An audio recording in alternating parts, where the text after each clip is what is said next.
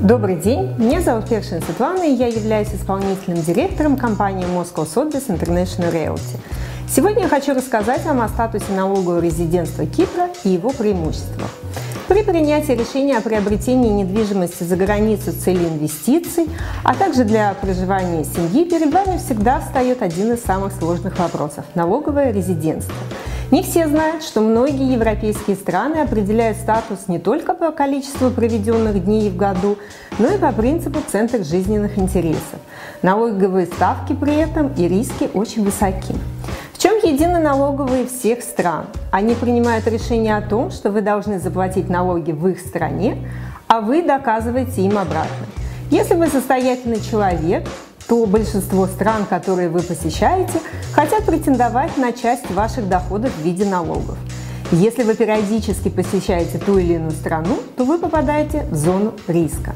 Избежать рисков помогает налоговое планирование. А в целом тенденции налоговой политики направлены на усиление контроля, повышение налоговых ставок. Например, Великобритания, которая повысила налог на наследование до 50%, сложная система по перемещению капиталов.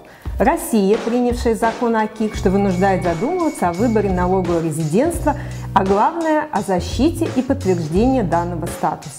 Кипр снова работает над улучшением своей налоговой системы и сможет стать отличной альтернативой бизнес-базы для состоятельных россиян.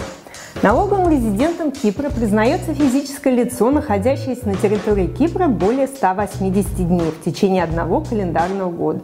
Начиная с налогового периода 2017 года, физическое лицо также может стать налоговым резидентом Кипра по правилу 60 дней. Новая формулировка условий делает э, налоговое резидентство Кипра уникальным на фоне любого другого предложения в мире. Правило 60 дней применяется в отношении физических лиц, которые в текущем налоговом периоде не находились в любом другом государстве в течение периода, превышающим совокупности 183 дня, не являются налоговым резидентом любого другого государства, находились на Кипре по крайней мере 60 дней и имеют другие связи с государством. О том, как правильно посчитать количество дней какими документами вы можете подтвердить э, свое право э, на налоговое резидентство, мы расскажем вам в следующих выпусках.